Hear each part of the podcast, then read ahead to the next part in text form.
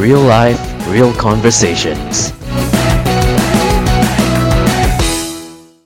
Hello and welcome back to Real Talk, brought to you by I M U Christian Fellowship, where we seek to spread the good news of Jesus Christ and edify one another in His Word. I'm your host, Xander from D N one nineteen. So this week we have Eldon with us again to continue our series of Suffering and the Sovereignty of God. And it's good to hear from you again, Eldon. Yeah, it's great to be back again. Um, and this is the fifth week now, so it's probably about yeah, yeah six weeks into the M C O now. Um, again, yeah, um, and it's our last week for this series as well. Unfortunately, yeah. But um, yeah. It's great to be with you all. Thank you very much for helping us out. Actually, most welcome. So, yeah, yeah. In our previous session, uh, we heard about why God appoints suffering for His servants, which is in essence to grow them in holiness and for the spread of His gospel. And so, in line with that, um, there are a few questions for us this week from the audience. And I'll just go through them one by one. Okay. So the first question will be, is it true that God will not give us more than we can handle? Mm. Okay, yeah. Regarding this question, and I'm guessing you're probably quoting from uh, First Corinthians ten verse thirteen. Uh, but as you can see in First Corinthians ten verse thirteen, um, he's talking about temptation here. So um, God will not let us be tempted beyond our ability. Uh, but with the temptation that He will also provide the way of escape that we will be able to endure it. Um, so here we must be careful not to uh, say that God will not give us suffering beyond what we can handle. Um, and I think if you search the scriptures, um, you don't see anywhere indicating that God will not give us suffering beyond what we can handle. Um, very often you'll find that Christians go through suffering beyond what they can handle. Um, but what comforts us in the Bible, or rather the promise that God gives us, um, I'll elaborate more later, is that God, in fact, um, keeps us Christian. And that is how He perseveres us. So even if the suffering is beyond what we can tolerate, thresholds of pain that we cannot stand, uh, but what God does promise is that He sustains us and He keeps us Christian. He keeps us dependent on Him and He keeps us persevering until He comes again. So um, it's important to distinguish that and and uh, temptation, because in, in terms of temptation, we see that, yeah, God is uh, very clear in terms of how He will not tempt us beyond our ability. So, um, yeah, it's important to make this, that distinguishing. Okay. So it's more like um, He may actually give us more than we can handle, but yet He will hold us fast. Um, he'll persevere us through that suffering, right? Yeah, that's right. Ah, okay. Okay, so the second question, and even the third question actually, are quite similar. Um, but I'll go with the second question first. What if I really cannot bear with this Christian suffering anymore? For example, being too tired or too stressed out with all the persecution going on. Yeah. Yeah, so all these are good questions, uh, Xander.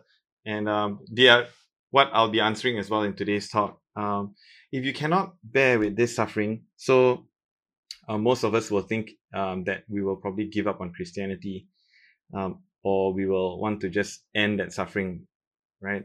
Um, in this case, uh, if I am to remind you that a Christian uh, will hold fast to Jesus in the midst of the suffering, to a point where um, last week we heard in Romans five, He will take joy in His suffering, seeing that um, even though he's not enjoying the suffering physically, even though he's not enjoying the suffering um, maybe psychologically, uh, but most certainly theologically, and his heart is at peace, knowing that in fact God is giving him this suffering um, in order to mature him, to be like Christ, or to build up His church.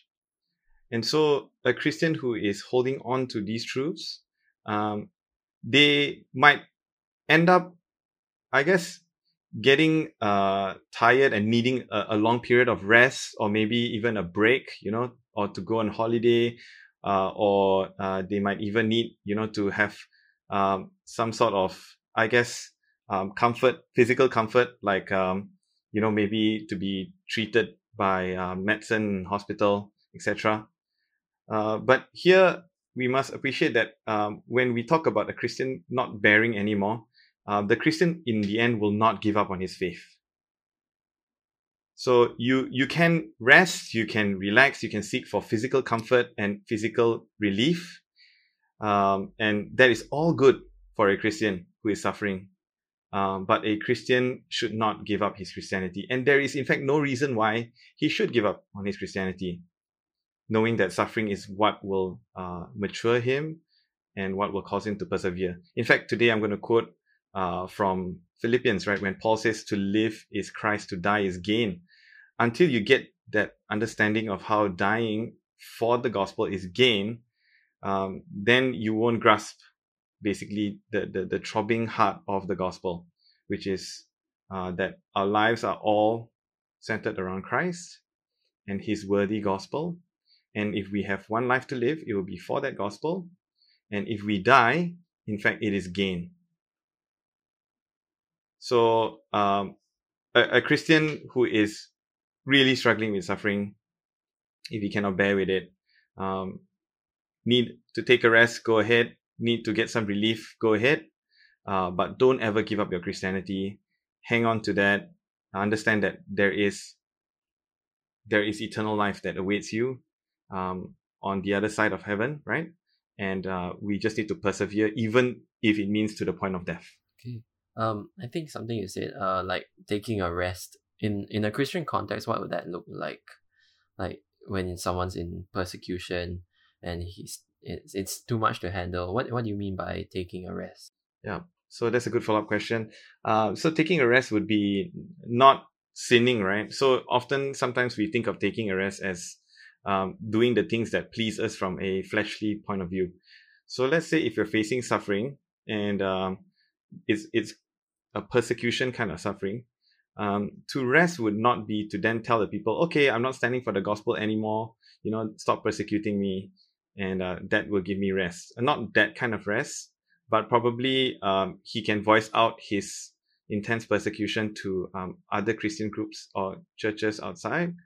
And maybe they can come in and relieve him, right? Or, you know, provide him a way to then be taken out of that situation for a while. Or let's say if he's needing to constantly fight, you know, in this persecution to, to fight to protect the gospel, Um, if he's really needing to just stop fighting for a while, well, he then he can take that break.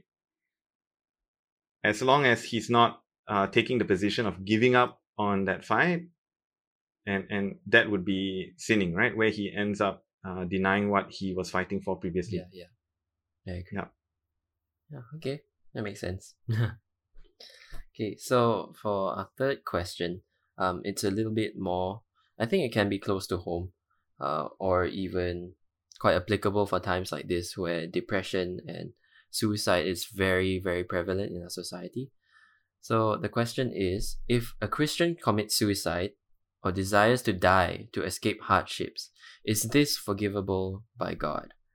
So I think I think you would know that there was recently, not quite recently, maybe last year, there was a pastor who actually committed suicide, and that that was that shook the Christian world quite a bit. Yeah. So what are your thoughts, Eldon? Mm. Yeah. So um, I've got two sides of uh, my answer to this question.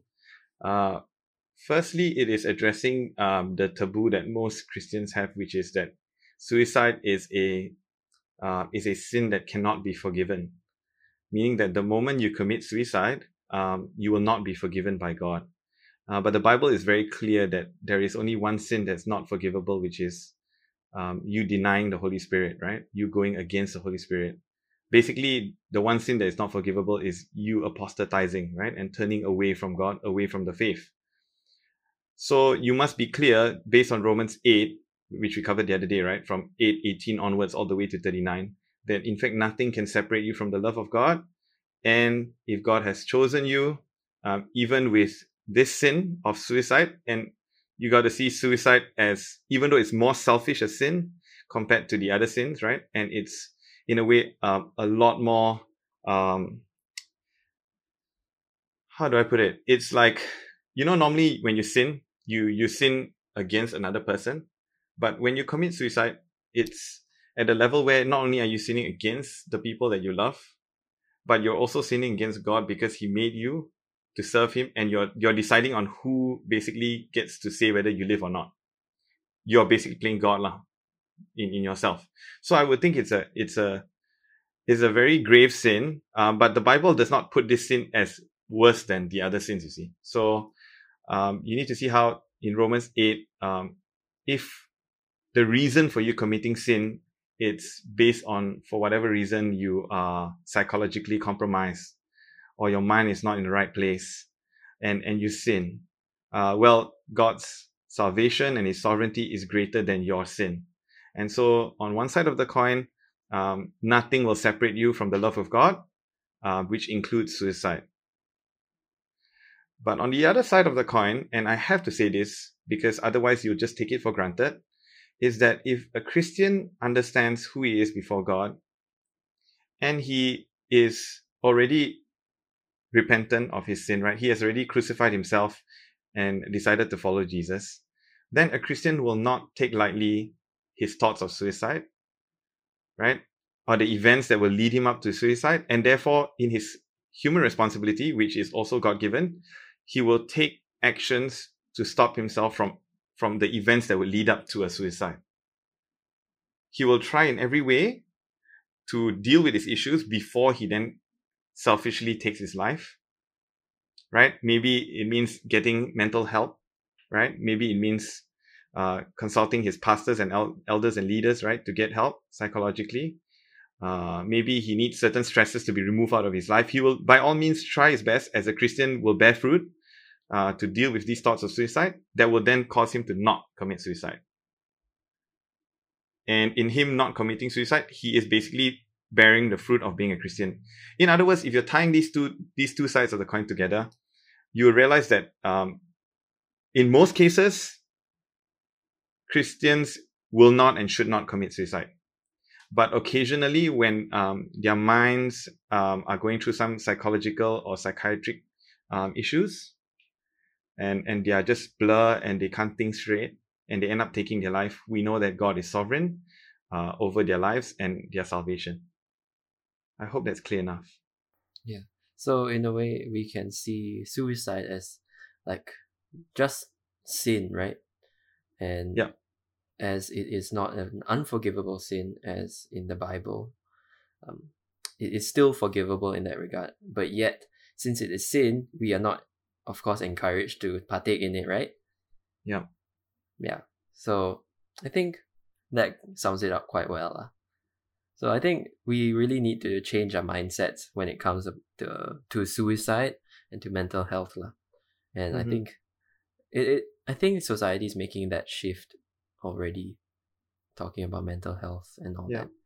Yeah. Be- because I, I used to work as a doctor, so I've got quite a bit mm. of insight into this, um, and I'm not planning to give a, a talk on suicide now uh, or mental health, yeah, yeah. uh, but just in no a nutshell, um, I think uh, mm. that the way that uh, modern medicine views psychiatric issues, um, a lot of it is questionable according to the Bible, um, but at the same time, you cannot disregard the fact that um, mental issues do kind of compromise your thinking and clarity of mind, uh, will, that will then cause you to behave in a way that is inconsistent with Uh, your belief or your profession. So we do have cases where um, in the later parts of life, just like dementia, okay, if you're accepting of dementia and how dementia can cause a person to say weird stuff, uh, which is against the scriptures, right? Against uh, what he believes in in the past. Um, and that doesn't change what God has done in him, his elective work in this person. Um, so likewise, you have to accept that uh, there are some mental issues that will lead to suicide as well. Um, that are kind of like on the same spectrum, but of course in, in a different end of the spectrum from dementia. Yeah. Wow. I didn't, didn't really think of it that way. So I hope that um, Eldon's answers have helped to shed light on your questions, because I know it definitely helped with me, and that you've understood a little bit more about God's goodwill for his servants. And as you all have been following our series, we hope that it has blessed you in deepening your understanding despite us being unable to meet physically throughout this M C O. And talking about M C O, the twenty-eighth of April, currently slated end of M C O, is just a few days away. And I don't know, just out of curiosity, what what are you most looking forward to after the M C O has lifted, Eldon? Well, I'll be looking forward to gather again with God's people. Yeah, um, definitely. Yeah, I mean... Mm-hmm. You know, meeting online is, is it's okay, it's good, but nothing beats mis- meeting physically with God's people. And so um, I'm not sure, I'm not too sure whether um, the M C O will be lifted completely, right? Um, there might be some regulations, maybe, you know, we'll only meet in groups of fifty, but even so, that'll be better than what it is now. Um, of course, I'm also looking forward to uh, be able to meet with family and friends again uh, after a long time, and uh, to be able to go out of our house. uh, being cooped up for a month plus, it's uh, quite tiring. Uh, yeah, so um, looking forward to get back to all of that. Yeah, yeah, I think same here. So I I'm just miss going back to see my own brothers and sisters in Christ, both in C F and in church, and to also go back to uni, actually, weirdly enough, to study. yeah. it, it's really weird studying at home lah. yeah. Yeah, I'm sure it is, yeah. Yeah, it doesn't feel right. Yeah. I guess yeah. this this time has been great yeah. to just, you know, get us to reflect on our lives and and keep stock of what we have, um, and, and how God has, I guess, given us this this period of time to just really take a break and think through our lives, what it means to be Christian, you know, how he has uh, blessed us with many things, our family, our friends, our university that we shouldn't take for granted of, you know, and um, I'm sure once we go back to it, we'll be like quite happy that things are back to normal. Yeah. So to continue on from last session, we know that one thing that Jesus tells us is that if we follow him, we will also suffer with him, and that these sufferings are ultimately for our good and for his glory. However, in our human bodies, we may find it hard to go through these sufferings, as some of the questions may have um, reminded us earlier and some of our conversation as well. So today, for our final session of this series, Eldon will be speaking about God's grace in our sufferings, and we pray that today's sharing will encourage you in your walk with Christ. And so, the time's all yours, Eldon. Thanks, Xander. Hi, friends. So we've come now to the end of the series, and I hope you guys have benefited greatly from it, especially in this covid nineteen pandemic. I'd like to thank I M U C F again for this timely arrangement of this topic, and as it has greatly encouraged you, it has greatly encouraged me too, even as I prepared for these talks. Uh, I just want to do a bit of a recap before we go into today's topic. The whole point of the recap is to get you to see what we have been through in the past four weeks, right? How far we've come to then land into today's topic on God's grace in our sufferings. So in week one, we saw how God is sovereign over everything, right? Everything, even over evil. In talk two, we saw that um, although he is one hundred percent sovereign, uh, at the same time, we are one hundred percent responsible. And this is the way that the Bible reveals things to us. Thus, we experience suffering in this life because of our collective sins as a humanity, from the time that Adam and Eve sinned, and subsequently the rest of us, human beings, and also because of our particular sins. God is thus just to judge us in the way that we experience suffering. In fact, he should have just wiped us out completely from the time that Adam and Eve sinned, from the time that we first rebelled against him. And so in this talk, talk number two, we saw that we all should in fact face evil and nothingness in life because we are one hundred percent responsible. However, we saw that God is one hundred percent sovereign, and that's the beauty of it, that God can be completely sovereign even over our failures, even over the suffering that we face. This then led up to talk number three, where we saw the sovereignty of God in the greatest work of evil, or the greatest demonstration of evil in the history of humanity, which is the suffering of the perfect Son of God, Jesus Christ. Jesus' death is one hundred percent our responsibility because of our sins. He had to go to the cross. It's one hundred percent our responsibility because we crucified him. But at the same time, we see how this is God's sovereign plan from the, be- the beginning of creation, before the foundation of the earth, to in fact send his Son to redeem or to save a people for himself. And so now everyone's destiny is understood through this one plan, through this one demonstration of suffering of Christ. And if you are on Jesus' side, if he has suffered for you, then whatever suffering that you will face or you are facing is to conform you to the image of him, of Jesus. Whereas if you're not on God's side, then whatever you're facing is for God's glorious purposes of punishing you for the sin that you deserve. And in last week's talk, sorry, in talk number four, we saw uh, that if you are on God's side, then suffering is indeed from God with the goal of conforming you to the likeness of his son Jesus. And we saw seven ways that suffering works for God's good purposes in us. All right, so today we're going to end this series with the topic of God's grace in our sufferings or in your sufferings. And in this last talk, we want to try to be as real as possible with you. Our suffering is real. Sometimes it's so bad that we want to disregard all that we know. Sometimes it's so bad that whatever we heard in the first four sermons doesn't make sense anymore, right? We can't seem to see the light at the end of the tunnel. People keep telling us, don't worry, hang in there, there will be a light, there will be a light at the end of the tunnel. But we just can't seem to see this light. It feels like it's forever. I won't say that I understand what some of you are suffering, what some of you are suffering right now, because I, I don't understand. And I won't probably ever understand what you're suffering.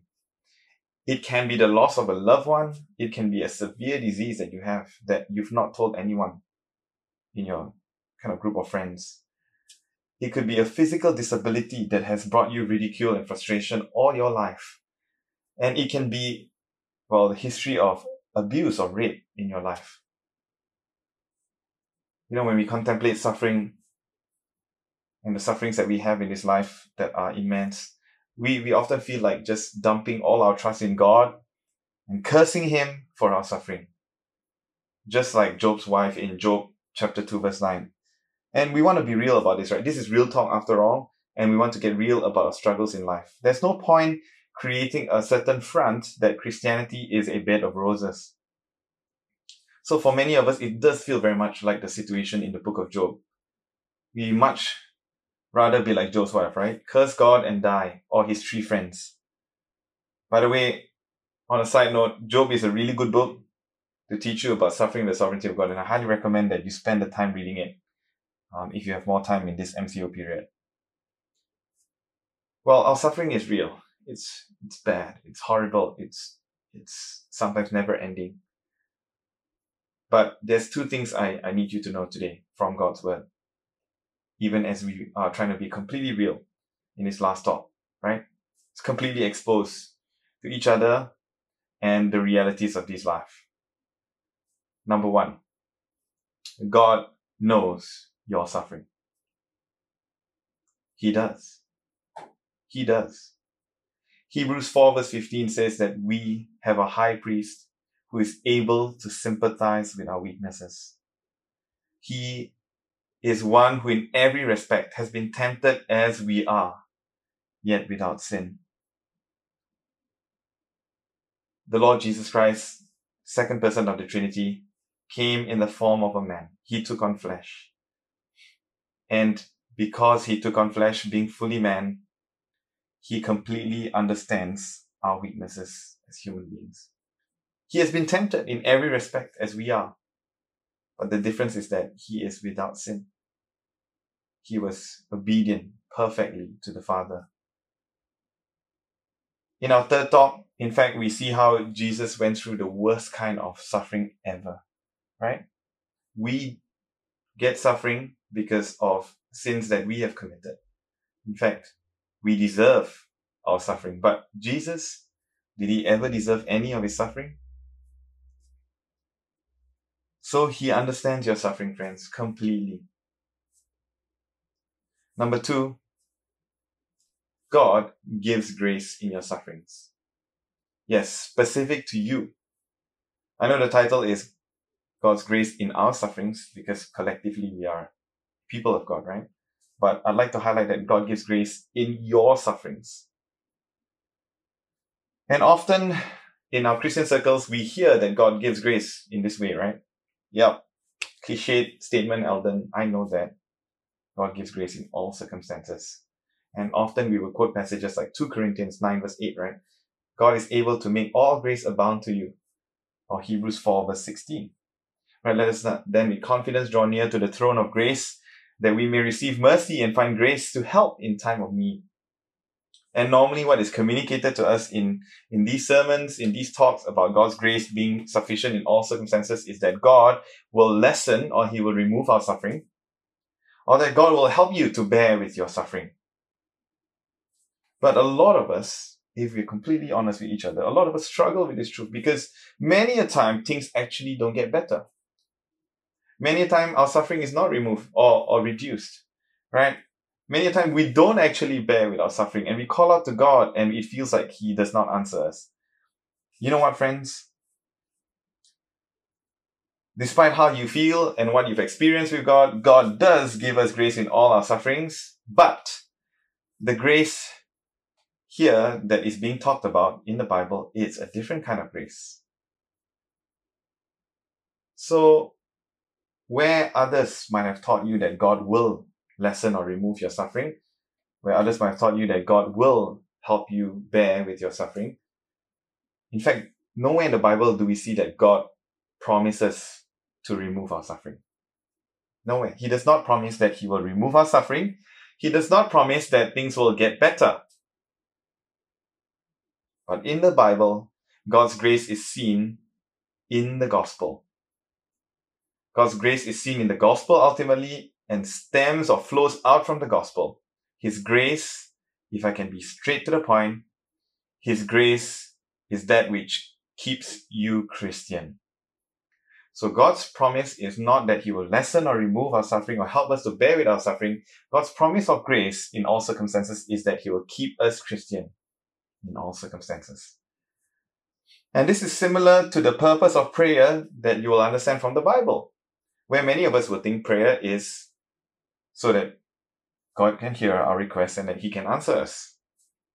Or our prayer in the Bible is so that we can change the mind of God. But in fact, the Bible teaches about prayer as dependence on God for his will to be done. And in Philippians four verse four to seven, it talks about how prayer essentially keeps us Christian. Philippians four, four to seven, rejoice in the Lord always. Again, I will say rejoice. Do you know when, when Paul wrote Philippians four verse four, he was in prison. He was being imprisoned by the Roman guard in Philippian, Philippians one verse twelve to thirteen. And as he's in prison, he's saying, rejoice in the Lord. Verse five, let your reasonableness be known to everyone. The Lord is at hand. Do not be anxious about anything, but in everything by prayer and supplication with thanksgiving, let your requests be made known to God. Yep, you can make known all your requests. You can pray to God. You can let him know your struggles, your deepest grievances in this period of suffering. Verse seven, and the peace of God, which is that you are reconciled to God and that you have ultimately have your sins dealt with through Jesus Christ. And the peace of God, which surpasses all understanding, will guard your hearts and your minds in Christ Jesus. Again, just to make it clear, from verse six to seven, it does not say, but in everything by prayer and supplication with thanksgiving, let your requests be made known to God. Verse seven, and God will answer all your requests. No, we don't see that promise being made at all. In fact, what does God promise here? Verse seven. In fact, the peace of God, which is won by Christ at the cross, in reconciling you to the Father. This peace of God, which surpasses all understanding, as you depend on him, this peace will surpass all understanding and it will guard your hearts and your minds in Christ Jesus. In other words, as you pray and as you depend on God, God keeps you in Christ. God keeps you Christian. And this is also reflected in the disciples' prayer that Jesus taught, which is so God-centered, which is centered around God's will to be done, right? And his kingdom to be established, which includes you being persevered to be his people who will live with him for eternity in heaven. So his grace for you here, friends, is that he keeps you trusting in his word. Whatever you've learned in the previous four weeks, his grace is that he will keep you trusting in that, which will keep you faithful till the end. His grace for you is that he is going to give you a firm theological foundation that will last through the storms of suffering in life. His grace is that he helps you to remember what you've learned from his word, that sufferings, in fact, is for the good of his church. This grace does not mean that you will feel happy and triumphant, and often you'll feel very much in pain and completely lousy about yourself. And it doesn't mean that you will bear the sufferings well necessarily, but it does mean that you will find strength to keep trusting in him. It means that your mind will be set on the word of God to be truth. You might feel lousy about yourself. You might feel completely unwilling to talk to anyone sometimes.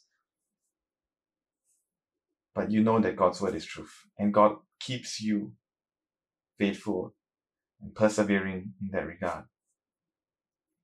His grace will keep you faithful to him, just like Jesus in the Garden of Gethsemane, as we see in Matthew twenty-six, thirty-six to forty-four. Matthew twenty-six, thirty-six to forty-four. Then Jesus went with them to a place called Gethsemane, and he said to his disciples, "Sit here while I go over there and pray." And taking with him Peter and the two sons of Zebedee, he began to be sorrowful and troubled. You see, Jesus, he felt sorrow even before he went to suffer. He knows, he knew how bad his suffering on the cross would be. Then he said to them, "My soul is very sorrowful, even to death. Remain here and watch with me."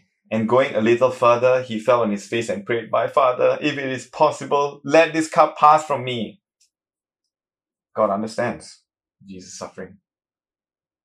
"Nevertheless, not as I will, but as you will." You see how here God keeps his son obedient to him, and here Jesus, the perfect Son of God, remains obedient and faithful in this suffering. Verse forty, "And he came to the disciples and found them sleeping. And he said to Peter, 'So could you not watch with me one hour? Watch and pray that you may not enter into temptation. The spirit indeed is willing, but the flesh is weak.' Again, for the second time, he went away and prayed, 'My Father, if this cannot pass unless I drink it, then your will be done.' And again he came and found them sleeping, for their eyes were heavy. So leaving them again, he went away and prayed for the third time, saying the same words, 'Let your will be done.'" Jesus was obedient to death on the cross, even in his suffering.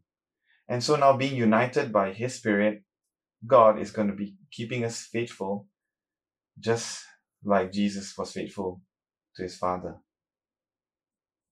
So this grace here that we're talking about is not just one of coping, you see. It's not just one that will cope through the suffering. But in fact, this grace is one that is radically Christian.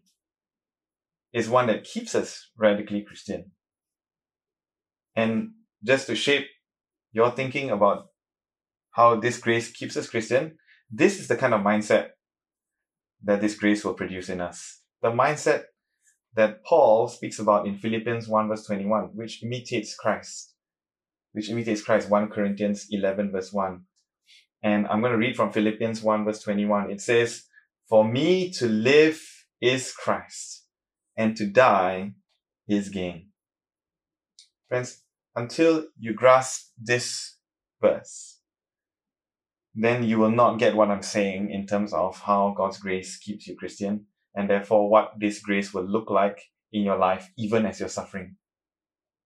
It's the mindset where it's not just, I'm waiting to get over with this cancer, or I'm not, I'm just waiting to get over with this suffering, but rather it is the mindset where I will not waste my cancer or my disability or my suffering, but I will use it to glorify God. For me to live is Christ. Otherwise, to die is better. To die and be with God in heaven is better. And how do we shape this mindset? How do we understand this mindset? And I've got two questions to get you thinking about this mindset. All right, the first question is, what is your only comfort? So you can only appreciate this mindset if you understand the comfort that the Bible gives to you. And this comfort is comfort in the gospel. And when you grasp that your only comfort in life is the gospel, you will actually sound like this in Second Corinthians one verse three to seven. Second Corinthians one verse three to seven. Blessed be the God and Father of our Lord Jesus Christ, the Father of mercies and the God of all comfort. It's comfort coming from the gospel, right? Verse four, who comforts us in all our affliction, so that we may be able to comfort those who are in any affliction with the comfort with which we ourselves are comforted by God. For as we share abundantly in Christ's sufferings, so through Christ we share abundantly in comfort too. If we are afflicted, it is for your comfort and salvation. And if we are comforted, it is for your comfort, which you experience when you patiently endure the same sufferings that we suffer. Our hope for you is unshaken. For we know that as you share in our sufferings, you will also share in our comfort. Just as Christ suffered and then entered into glory, so we are likewise comforted when we face sufferings as we enter into his glory.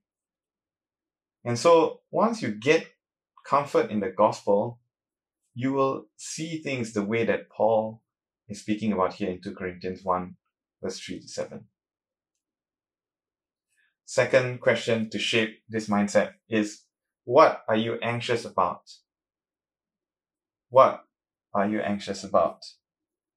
Friends, if you and I treasure the gospel and we are anxious about the gospel because we treasure it above all, then our mindset will be like this in Matthew six nineteen to thirty-four. And let me explain. In Matthew six nineteen to thirty-four, we see Jesus here exhorting his disciples in verse nineteen to not lay up for ourselves treasures on earth, where moth and rust destroy and where thieves break in and steal, but to lay up for ourselves treasures in heaven, where neither moth nor rust destroys and where thieves do not break in and steal. And the basis for him calling us to not lay up treasures, which is an action, right, of laying up, of keeping, of storing. The reason why he's calling us not to lay up these treasures is verse twenty-one, because where your treasure is, there is where your heart is. So if you are laying up treasures on earth, basically your heart is in the treasures of the earth. You actually treasure the things of the earth. Verse twenty-two is a reminder that just as the eye is the lamp of the body, so if your eye is healthy, right? The better way to understand this is if your eye is focused, it's set on one thing, then your whole body will be full of light. So if your focus is on the things of heaven, the things of God, your whole body will be full of the things of God. But if your eye is bad or double-minded, right? If you're double-minded, you say that you're a Christian, but you actually treasure the things of the earth, then in twenty-three, it says your whole body will be full of darkness because you think that there is light in you, but in fact, there's just utter darkness, verse twenty-three. twenty-four, we are being reminded that no one can serve two masters, right? For either you will hate one and love the other, or you'll be devoted to one and you will despise the other. You cannot serve God and money. And verse twenty-four makes clear what is happening in verse twenty-one to twenty-three. Verse twenty-five, therefore I tell you, do not be anxious about your life, about what you will eat or what you will drink, nor about your body, what you will put on. Is not life more than food and the body more than clothing? Look at the birds of the air. They neither sow nor reap nor gather into barns, and yet your heavenly Father feeds them. Are you not of more value than they? And which of you, by being anxious, can add a single hour to his span of life? And why are you anxious about clothing? About clothing! Consider the lilies of the field, how they grow. They neither toil nor spin. Yet I tell you, even Solomon in all his glory was not arrayed like one of these. But if God so clothes the grass of the field, which today is alive and tomorrow is thrown into the oven, will he not much more clothe you, O you of little faith? And then he lands his point in thirty-one. Therefore, do not be anxious. The connection between thirty-one, twenty-five, and nineteen is made very clear. You can look back between thirty-one, twenty-five, and nineteen. Your anxiety here in thirty-one is tied up with the anxiety in twenty-five, and it's tied up with the laying up of treasures on the earth, which is basically where your heart is. So the reason why you are anxious in thirty-one about what shall we eat or what shall we drink or what shall we wear is because your heart is in these things. And that's why you are laying up for yourself these treasures on earth. thirty-one, therefore do not be anxious about these earthly treasures, for the Gentiles speak and they seek after all these things. Verse thirty-two, when he says Gentiles there, he's saying the non-believers are the ones who seek after all these things. And your heavenly Father knows that you need them all. thirty-three, but seek first the kingdom of God. Or better phrased, because we are often being distracted by verse thirty-three being quoted in our Christian circles, our Christian lives. thirty-three is also better understood as, but be anxious for the kingdom of God and his righteousness. And all the things, all these things will be added to you. Meaning that be anxious about God's kingdom. God will provide. Okay? It's not be anxious about God's kingdom and then you will be blessed with all these things. That would be to be anxious so that we can achieve these things, right? Which will then miss the point of the entire passage. But here God is saying just one point clearly in Matthew six, nineteen to thirty-three, thirty-four. Be anxious for the things of God, because where you are anxious, that is where your heart is. And that's so true. If we treasure something greatly, we will be anxious about it. If I treasure this one girl that I like, I'll be anxious when I see a message pop up in my phone as to what she has to say to me today. But if I hear about my neighbor's laundry that drops on the floor, right, and it doesn't bother me at all, if I hear from, let's say, my friends, hey, your neighbor's laundry has dropped on the floor, will I care about it? No, I won't be anxious because it's not something that I treasure. But in this case, we see that if you are anxious about what to eat or drink or wear, then it's because you treasure the things on this earth. In other words, friends, if you treasure the gospel, then you'll be anxious for the things of God. And when you have things like cancer or a history of abuse or a physical disability, instead of thinking about how do I look in front of people, instead of thinking about how am I debilitated compared to other people, oh, I wish I was like them. In fact, of, in, instead of thinking, oh man, I've got so little, so few years left to live, you will instead think, man, how can I use this suffering to glorify God? How can I use it for the gospel? How can I use it to build God's kingdom? Right? And that is the way that we Christians are actually given grace. God gives us grace so that we can, in fact, use our suffering for his glory. Are you anxious about God's kingdom? If you are, even cancer can be used to bring him glory. Now, if I can just bring in a quick case study on COVID. So how about COVID? How do you understand COVID? God's grace here that we understand from the Bible is not just so that we can cope. When God gives you grace in your suffering, it's not just so that you can cope through COVID, but in fact, it is one that keeps you firm and centered on his word, one that keeps you anxious about the kingdom. It is one that finds the comfort finds comfort ultimately in the gospel, and one that is anxious about the things of God. So someone who grasps God's word and God's truth given his grace will say, well, in this period of COVID, what can I do to glorify God? How can I use this period of COVID to glorify God? Oh yes, now I've got time with my family. oh yes, now my neighbors are always there next to me, right? Usually we don't see each other. Now they're always there. I can evangelize to them. Maybe now, wow, I can develop my social media platform to glorify God. You see, one who grasps God and his purposes for our suffering will use this suffering for his glory. And so thus many of us are rebuked that we don't have this mindset because, number one, our comfort, in fact, is not in the gospel. And number two, we actually do treasure the things of this world. And that is why when we suffer, it really gets to us. That is why when we suffer, we complain, we moan to God. We think that he's not around. We think that we should just curse God and die. That's because we do not, in fact, grasp the gospel. But for those of us who do grasp the gospel, we await for a kingdom that is perfect and that will have no suffering. Revelation twenty-one, verse one to five, "Then I saw a new heaven and new earth.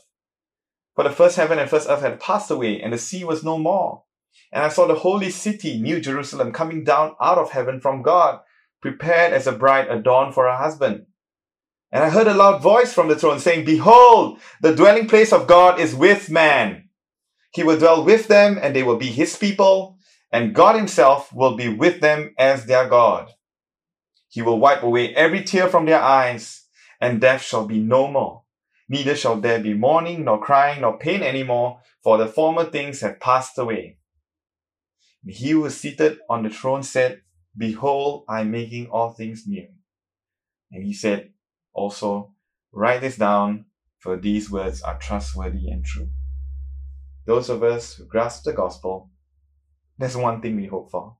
There's one thing we await for: the kingdom of God in heaven. And thus I'm going to end with Paul on his imprisonment. And I hope that now you can get it. That after this whole series of five talks on suffering on the sovereignty of God, if you grasp the sovereignty of God, you grasp the gospel, and you grasp his purposes in suffering, you will sound this way, as Paul does in Philippians one, twelve to twenty-seven. "I want you to know, brothers, that what has happened to me has really served to advance the gospel." Man, this is a guy in prison. And this is the way he talks, man. "What has happened to me has really served to advance the gospel, so that it has become known throughout the whole imperial guard and to all the rest that my imprisonment is for Christ. And most of the brothers, having become confident in the Lord by my imprisonment, are much more bold to speak the word without fear." You see, the church is being built. And Paul rejoices in that. That through his suffering, the church is edified and built. fifteen. "Some indeed preach Christ from envy and rivalry, but others from goodwill. The latter do it out of love, knowing that I am put here for the defense of the gospel. The former, who preach out of envy and rivalry," verse seventeen, "the former proclaim Christ out of rivalry, not sincerely, but thinking to afflict me in my imprisonment. What then? Only that in every way, whether in pretense or in truth, Christ is proclaimed, and in that I rejoice. Yes, and I will rejoice. For I know that through your prayers and the help of the Spirit of Jesus Christ, this will turn out for my deliverance, as it is my eager expectation and hope that I will not be at all ashamed, but that with full courage, now as always, Christ will be honored in my body, whether by life or by death." You see, Paul here is not saying that he will only rejoice if he's released. And we can see in the phrase that follows on from verse twenty, right? The last part of verse twenty, twenty b. "That Christ will be honored as always in my body, whether by life or by death." twenty-one, "For me to live is Christ, and to die is gain. If I'm to live in the flesh, if God somehow through this suffering sustains me, what is my end goal? Why do I rejoice? Is it because now my life and the things that I get to enjoy uh, return to me? No, look at verse twenty-two. If I'm to live in the flesh, that means fruitful labor for me. If I'm going to be alive and I'm going to survive through this suffering, it's going to be for labor for the gospel.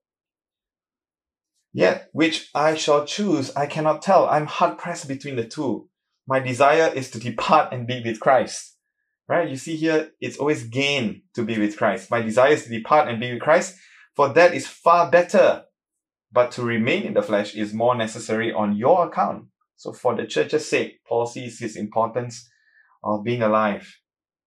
Convinced of this, I know that I will remain and continue with you all for your progress and joy in the faith, so that in me you may have ample cause to glory in Christ Jesus because of my coming to you again.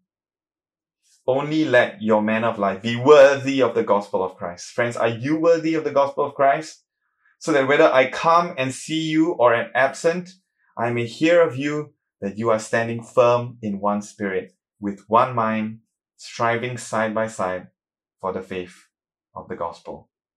Friends, I pray that all of us will grasp what it means to be His people, what it means to be saved, to serve, what it means to have a sovereign God who is sovereign even over our sufferings, who gives us sufferings for His glory. Let us pray. Father, we thank you for teaching us about your sovereignty and how suffering fits into this picture of you being sovereign in giving your people suffering so that ultimately you will be glorified and your church will be built. Help us, Lord, to understand all things according to your word.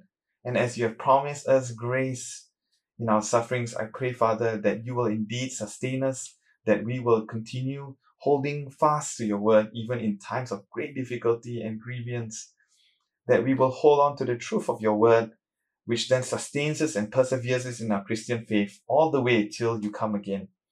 And not just in a way that we're coping, Father, but in a way where we are actually sounding like Paul, where we are actually thanking God for our suffering in the midst of the pain, the psychological trauma, that we will see, in fact, that based on your truth, that this suffering is for your glory, and that we will persevere because of that.